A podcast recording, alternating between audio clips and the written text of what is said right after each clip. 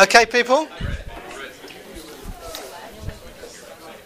going to start by uh, looking at by reading Psalm thirty-one.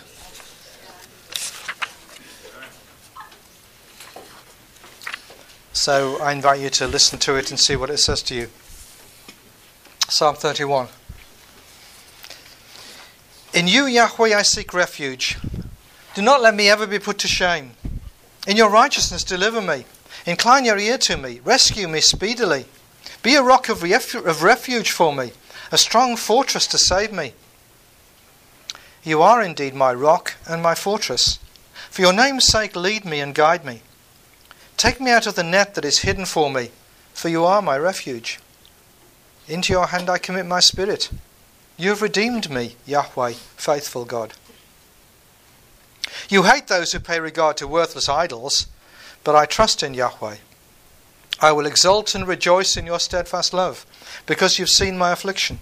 You've taken heed of my adver- my adversities, and have not delivered me into the hand of the enemy.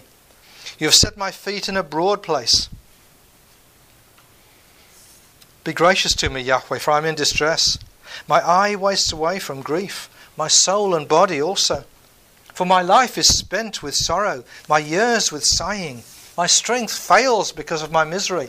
My bones waste away. I am the scorn of all my adversaries, a horror to my neighbours, an object of dread to my acquaintances. Those who see me in the street flee from me. I have passed out of mind, like one who is dead. I have become like a broken vessel. For I hear the whispering of many, terror all around, as they scheme together against me, as they plot to take my life. But I trust in you, Yahweh. I say, you are my God. My times are in your hand. Deliver me from the hand of my enemies and persecutors. Let your face shine upon your servant. Save me in your steadfast love. Do not let me be put to shame, Yahweh, for I call on you. Let the wicked be put to shame. Let them go dumbfounded to Sheol. Let the lying lips be stilled, that speak insolently against the righteous with pride and contempt. How abundant is your goodness that you have laid up for those who fear you, and accomplished for those who take refuge in you, in the sight of everyone. In the shelter of your presence, you, you hide them from human plots. You hold them safe under your shelter from contentious tongues. Blessed be Yahweh, for he has wondrously shown his steadfast love to me. When I was beset as a city under siege, I said in my alarm, I am driven far from your sight. But you heard my supplication when I cried out to you for help. Love Yahweh, all you his saints. Yahweh preserves the faithful, but abundantly repays the one who acts haughtily. Be strong, let your heart take courage, all you who wait for Yahweh.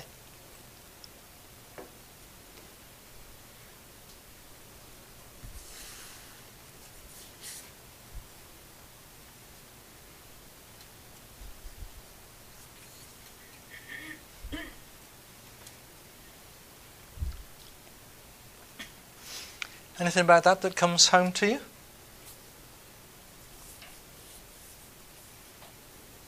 Mm-hmm. I think one of the things that strikes me, and this in so many of the Psalms, is that like the relationship with, uh, you know, in this case, the, the lamenter and God is, is, is it's always chronological in that looking for something now that they've either seen happen in the past with Israel or with themselves, but it's always this relationship of not finding some attribute in God in the abstract, like as theology, kind of like what I feel like we try to do. We try to say, like, where is this attribute in my life now? But saying, do this because I've seen you done, you know, do this, and it's very, it's just much more. I feel like it's much more embedded in life than a lot of Christian, like thinking about God. Is, mm. You know, not afraid to ask for things, but it's kind of embedded in your personal history or Israel's history, abstract things about God. That's interesting because it, it fits with, I mean, another bit of mo- of our kind of way of thinking is how important is story, is narrative. Um, and it's assuming that the relationship between God and us is part of a story, part of a narrative. It's part of my story in the past and part of the people of God's story, so I can work in dialogue with that. Um, and it's and the story is going to continue. Some other things are going to happen. Yeah.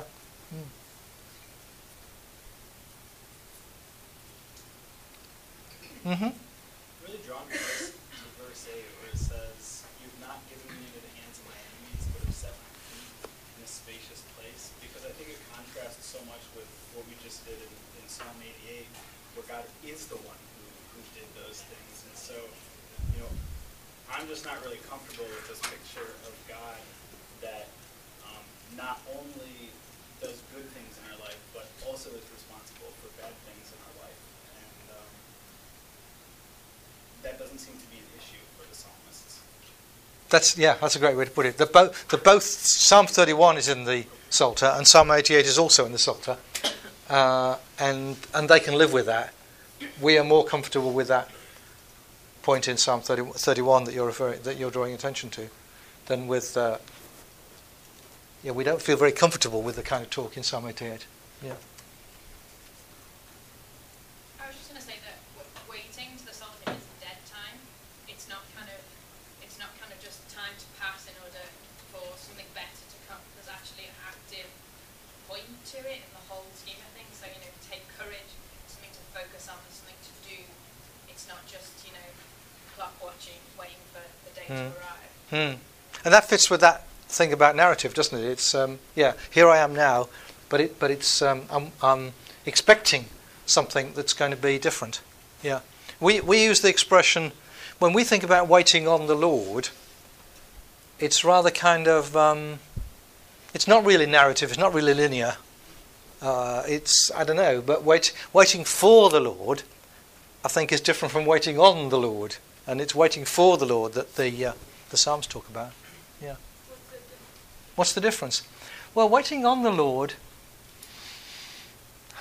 is praying. I think. I think if I use that phrase, I mean, I'm hoping that the Lord is going to speak to me or give me a sense of His being there or something like that, aren't I?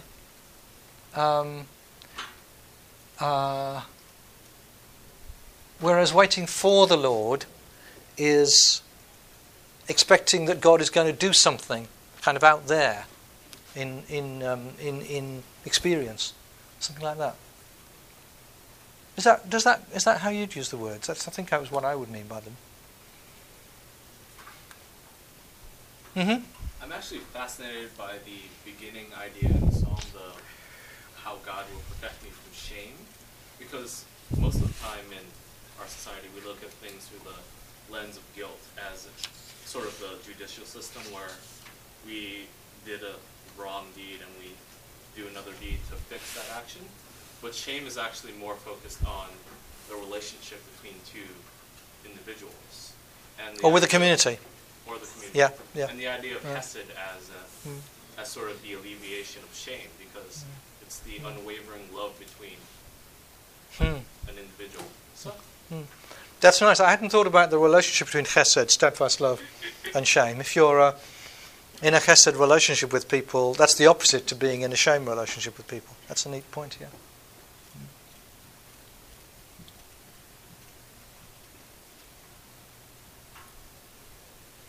Okay, let's sing um, As the Deer Pants for the Water, which is based on Psalm forty-two that um, we may have reason to quote sometime, but you can... Uh, see how the, some of the language of the kind of th- things that's finding expression in Psalm thirty-one also appears uh, in Psalm forty-two and in the way in which um, this song uh, works with it. As the deer pants for the water, so my soul longs after you. You alone are my heart's desire, and I long to worship you. You alone are my strength, my shield.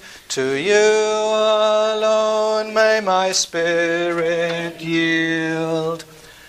You alone are my heart's desire, and I long to worship you.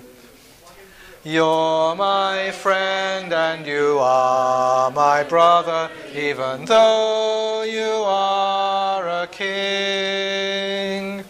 I love you.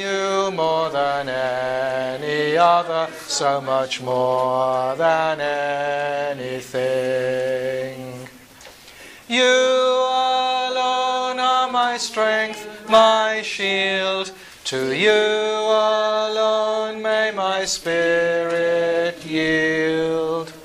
You alone are my heart's desire, and I long to worship you. Gracious God, some of us are in a position where we need to cry out to you and ask you to come and intervene in our lives, and we ask you to meet with us where we are. Some of us can remember when you've done that and can rejoice in your presence with us now, and we thank you for that. We pray that as we study the Psalms together, you may draw us more into the kind of relationship with you that the guys who wrote this, these Psalms had. We pray in Jesus' name. Amen.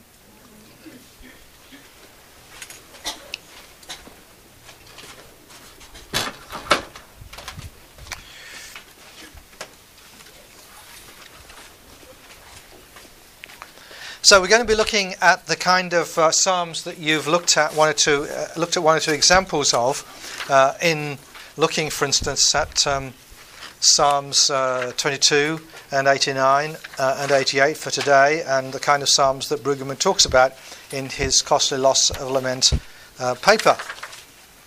And I'm going to um, start uh, by looking, in fact, at um, Psalm forty-two, which I just referred to, and seeing how that illustrates the, the nature of one of these psalms of protest or lament. Um, so you'll see it says at the top of that page, which is page fifty-seven, it, it, this is about how to pray for ourselves, as I assume is the reason why these uh, psalms are there uh, in the book of Psalms. Um, they are psalms of protest, is the title I give them. They're usually referred to as psalms of lament, Um, because lamenting the situation you're in is a dominant feature uh, of the Psalms, but it's not their total nature. Um, and Psalms of protest maybe comes nearer to it, uh, but they are simply, if you like, prayer psalms. They're the equivalent to what we would call prayer. So it's how to pray for ourselves. They're psalms of protest. Um, a protest psalm is an expression of hurt and plea for help.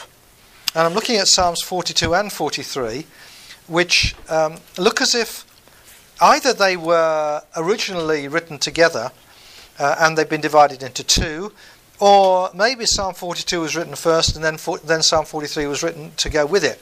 But they certainly relate with each other, because you'll see that in forty-two, forty-two verse five and forty-two verse eleven and forty-three verse five are all more or less the same. They are the the kind of refrain in the psalm that holds the two psalms together.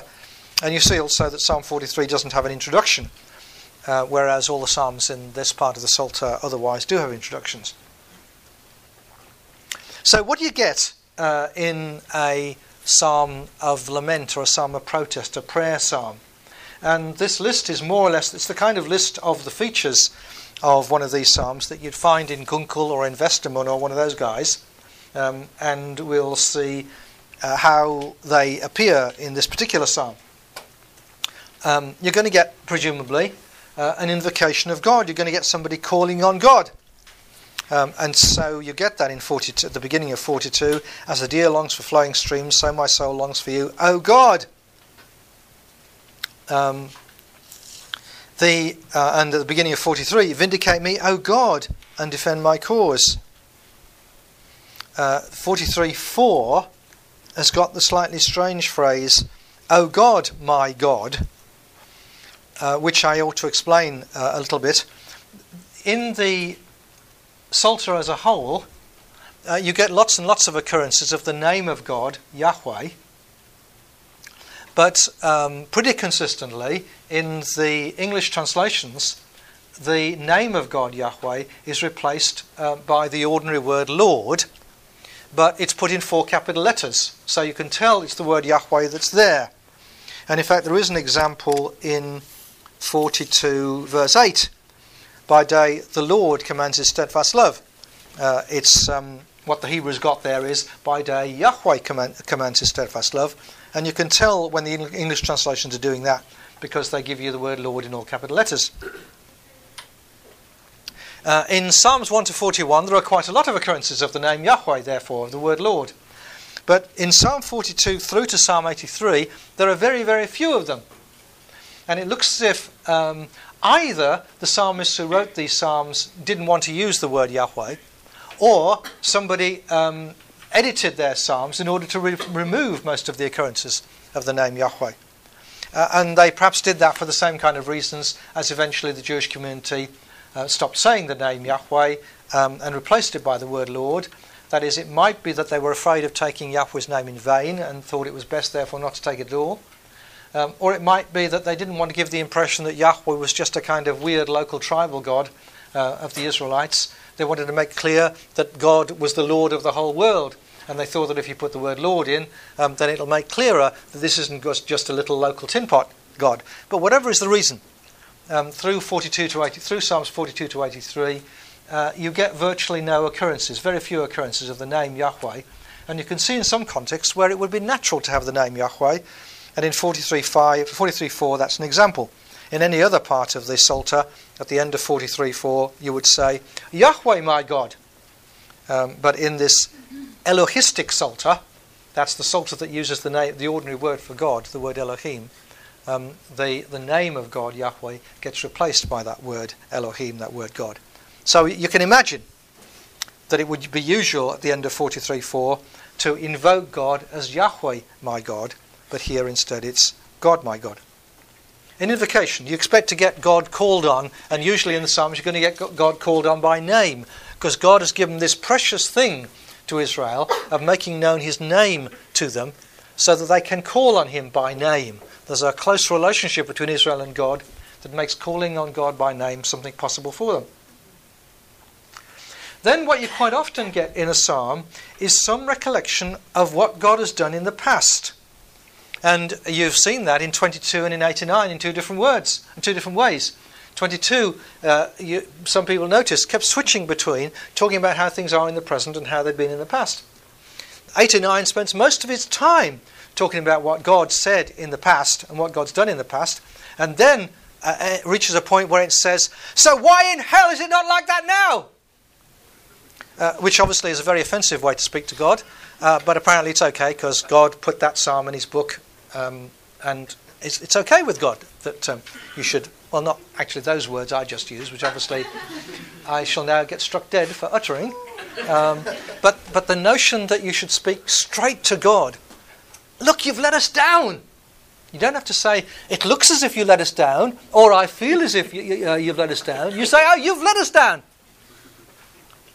Because the um, Israelites assume, if you like, to put it in our terms, that the relationship between us and God is the relationship of children to a father. And if you're a good father, then your children can talk to you like that. Um, and they've, you've got the kind of confidence with your father to be able to address your father in that kind of way. Uh, and the recollecting of what God has done in the past is an important part of the psalm. It fits with that thing we were saying just now about narrative, about the psalms being, the spirituality of the psalms being linear. Um, because the fact that God has acted that way in the past is a reason why you ought to be able to talk to God about why things are different now and about what God is going to do in the future. So it's to be able to recollect what God has done in the past is a hopeful thing, though it's also a painful thing, precisely because things now are not like that.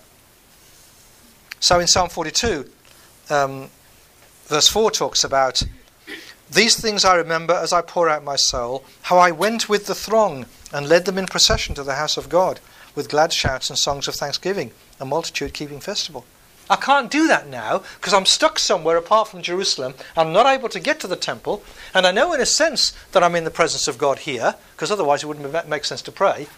But in another sense, I don't, I'm not in the presence of God in the same way as I would be if I was able to join with people in worship in Jerusalem. So I remember how things were, um, but uh, and, and that's something that's both painful for me and... Um, And yet hopeful for me, because maybe things could be that way again.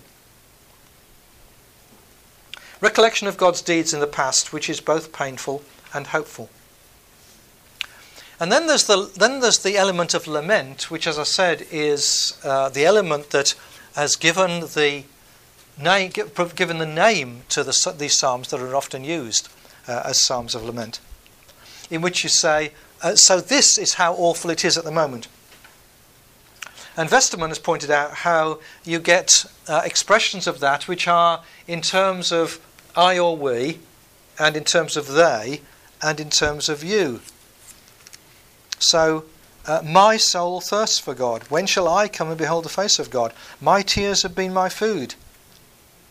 And you get they expressions. People say to me continually, where is your God?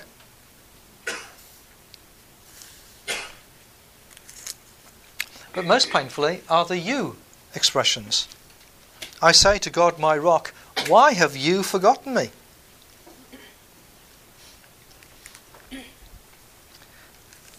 It's extraordinary in a way that Psalm twenty-two starts the way it does. My God, my God, why have you forsaken me? Um, it, that psalm gets straight to the business immediately.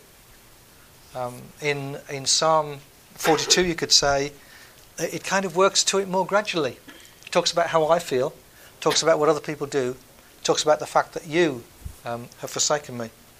You won't necessarily get all those in every protest psalm, but it's worth looking for the way in which the psalm talks about I or we, talks about they, um, but also talks about you.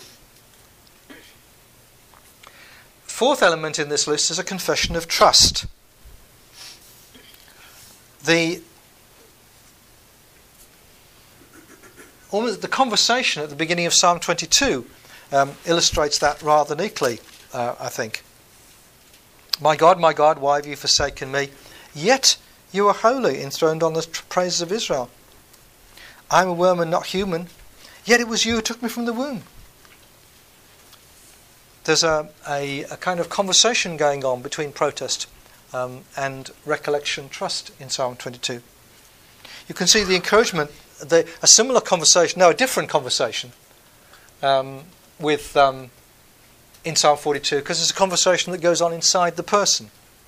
Why are you cast down, O my soul, and why are you disquieted within me? Hope in God, for I shall again praise him, my help and my God.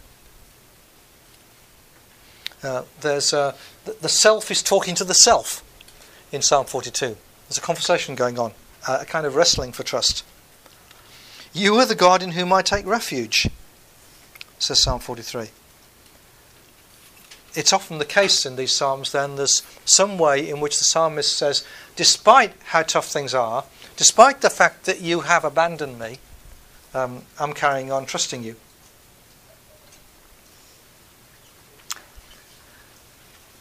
There's the plea, which is what we would actually think of as the prayer.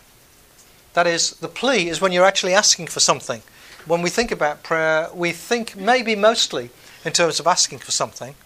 Um, in the Psalms, the asking for something is one part of the of the psalm, but and not the most dominant, so not not the most dominant part. And there's thus an interesting contrast, I think, between the dynamics that often characterise our prayers and the dynamics that characterise the Psalms' prayers. That is, we don't spend a long time uh, telling God how things are, perhaps because we assume that God knows. But we do spend a lot a lot of time telling God what to do, apparently because we don't think that God can work out what to do.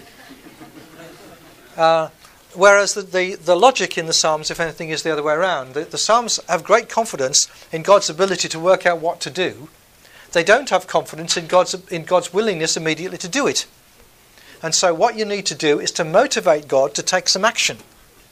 After all, there are lots of other things in the world that God could be focusing on. There's lots of reasons why God should be doing different things. God often doesn't intervene. God doesn't intervene, intervening all the time.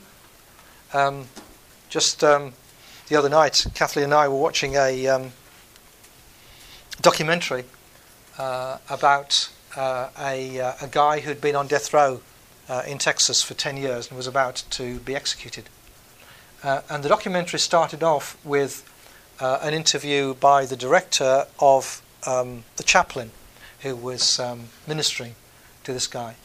Um, and the, and the uh, director um, asked the chaplain, how could God let this, ha this happen? Why didn't God stop this execution? Because neither the director nor the chaplain believed in capital punishment. Why didn't God stop it? Well, if God, if God intervened, or if God did that, if God intervened every time somebody was going to be executed, if God intervened every time I do, some, do something stupid on the freeway, then I do even more stupid things on the freeway than I do. God doesn't, God doesn't intervene all the time. It would be a different kind of world then. It wouldn't be a real world. But God does intervene sometimes. Uh, and so, and, and of course, as we uh, rejoice in the days after Easter still, we rejoice in an occasion when God intervened in the most spectacular of ways. Uh, in the Psalms, and when you pray, you're asking God to make this one of the times when you intervene, when he intervenes. Uh, and so uh, in, the, in spending a lot of time describing what the situation is and how awful it is, you're seeking to get God to agree that this is a moment when it would be proper to intervene. But when, if you can get, if you can get that, if you can get agreement from God that, that action would be appropriate, then you don't really need to tell God in detail what to do, is the assumption in the Psalms. Uh, and so there are three things that you ask for characteristically. Again, you won't necessarily get all of them every time, but three things that recur. But very briefly, just a line or two compared with the amount of space given to the um, lament. They want God to listen, they want God to save, and they want God to punish. They want God to listen to their prayer, they, got, they want God to act and deliver from the um, situation that is oppressive, and in connection with that, they want God to put down the people who are causing the oppression. A plea, in just in a verse or two, characteristically. Quite often towards the end of a psalm, there, oh, let me see if we can see it here. Um, nicely put, there's no prayer, interestingly, I think, in Psalm forty-two as a whole, there's nothing, the psalmist never prays for anything. Uh, it's only in Psalm forty-three that you get some actual prayer, in our sense, some plea. Maybe that's why somebody wrote Psalm forty-three. They said, it's a very nice psalm, but there's no prayer in it. Come on, let's write another verse so we've got some prayer in it. Send out your light and your truth. Let them lead me. Let them bring me to your holy hill and to your dwelling. Then I'll go to the altar of God, uh, and so on. But that's, that's the content of the plea in Psalms forty-two and forty-three, is send out your light and your truth and let them lead me, let them bring me to your holy hill and to your dwelling. I love that picture of God's light and truth being kind of like angels that God sends out. Here's, here's light with a big L and here's truth with a big T, and God sends them out and they put their arms around you and they take you to the temple. That's what um, the psalmist is asking for. It's almost as good as the line in Psalm twenty-three. Um... The, the end of Psalm twenty-three, surely goodness and mercy shall follow me all the days of my life, and I shall dwell in the house of Yahweh my whole life long. Because there, uh, the Hebrew word that's translated follow is the, is the Hebrew word that usually means pursue or persecute. Surely goodness and mercy shall chase me all the days of my life, and I shall dwell in the house of Yahweh my whole life long. Isn't that neat, a neat idea that God's mercy and truth are chasing you? So the plea, um, quite often in a psalm you'll get a vow of praise, a promise of praise. When you've acted, I'll come back and glorify your name. It'll be for your, as we pray in our prayers, it'll be for your glory, um, for you to, to answer my prayer. Hope in God, for I shall again praise him, my helper, my God. It says, uh, it keeps saying in the chorus here. Then I'll be able to go to the altar of God, to God my exceeding joy, and I'll praise you with the harp, O God, my God. A vow of praise. Sometimes in a psalm you'll get a transition, quite often, you'll get some kind of transition in a psalm uh, to praise that implies that the prayer has been answered. And several of you in your postings noted how sharp is the transition in Psalm twenty-two towards praise at the end, and wondered what had happened. Is there a kind of gap uh, between the prayer and the praise? Um, and somebody noted the theory that, um, or the possibility, that uh, that somebody might say the prayer part and then come back another day um, and uh, and write and say the praise part. Uh, I don't think that theory works so well, because when you, when you are in a position where God has answered your prayer and you come back, what you do is then praise, uh, say, sing a thanksgiving psalm, a testimony psalm of the kind that we'll look at uh, next week or the week after. Uh, what you need to t- make allowance for with a psalm like Psalm twenty-two um, is this. The way, I th- the way I think of it is that when the Israelites think about prayer being answered, they think about, there, there are two stages to prayer being answered. There's, uh, there's God hearing your prayer and saying, yes, I'm going to answer it. And then there's God actually doing something about it and acting.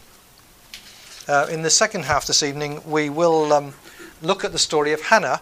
But the story of Hannah in First Samuel chapter one and two uh, illustrates the dynamic of that very well. Um, and I'll glance at that bit just now because I think it's such a neat illustration of it.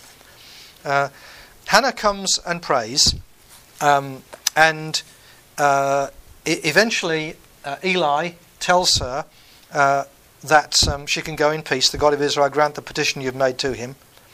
And she goes home, and her countenance was sad no longer. Now, she, the reason why she was sad is she couldn't have a baby. She's no more pregnant than she was when she went to the temple. But her face has changed because God has answered her prayer at, in the sense of heard her prayer. Um, and um, uh, then subsequently they go home and they make love, and she gets pregnant and she has a baby, and she comes back in due course to the temple to give praise to God for answering her prayer for the stage two of the answer. But the story illustrates very clearly how there are these two stages. The stage one is, you know God has heard your prayer and He's going to do something about it. The stage two is God actually doing it. Now I think that's the um, clue to understanding the dynamic of a psalm like Psalm twenty-two. That when, it's, when it talks at the end about God having heard and God having answered the prayer and God having virtually delivered, it doesn't mean the situation is any different from when you started off the prayer. Um, it does mean that you know that God has heard the prayer and that stage one of the prayer, of the answer to the prayer uh, has come. Uh, and that that's what explains the transition in the case of that particular psalm. And you can see something similar. I've mentioned two psalms there on the sheet. Um, hey, quick question. Yep. How, how, how would uh, one know uh, that the stage one of prayer making a difference right. and stage two was the, the might, how would one know the stage one has come? No, uh, the transition between stage one and two, stage one and two. Normally, you kind of expect stage two would be the retroactive answer for stage one. Uh, that makes sense. I'm not sure I've got you, but let me explain it a bit more and see if see, see if see if explain see if it um, see if it, I explain it more clearly. Um, when when you've said the first part of the psalm. Uh, or in the process of praying, sometimes it can be the case that simply the process of praying means that you know you've given the thing over to God and you have a sense that God has heard your prayer, you know God has heard your prayer. Or sometimes it can be the case that that somebody gives you an answer to the prayer, as happened with Hannah, and as we're going to see happens in Psalm twelve. And so you can know that you've received stage one. Uh, you then go home, and maybe nothing happens tomorrow, today, tomorrow, the next day, in which case you come back and pray again. Um, and uh, but it, but in due course, the action of God happens in a way that uh, fulfills the promise that was expressed in what made you reckon that God had heard your prayer in the first place. And that, so then you're in a position to to pray a thanksgiving prayer, because a thanksgiving prayer presupposes that you've actually that you've received stage two and not just stage one. Does that? Does that help? No? The last bit's a little confusing.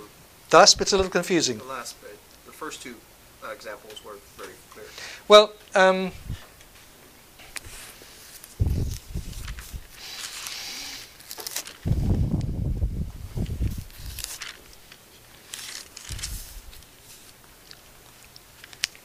here's Psalm thirty. I will extol you, Yahweh, for you have drawn me up and did not let my foes rejoice over me.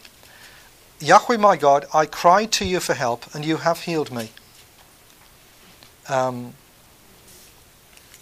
now, th- th- this is a guy who has been in the kind of position that Psalm twenty-two has presupposed. uh, but has not merely had a sense that God has heard his prayer, or had somebody in a prophet saying to him, the Lord, or a priest saying to him, the Lord has heard your prayer. He's actually had the situation resolved, and is therefore in a position to say, um, you have healed me, you have brought up my soul from Sheol, restored me to life from among those gone down to the pit.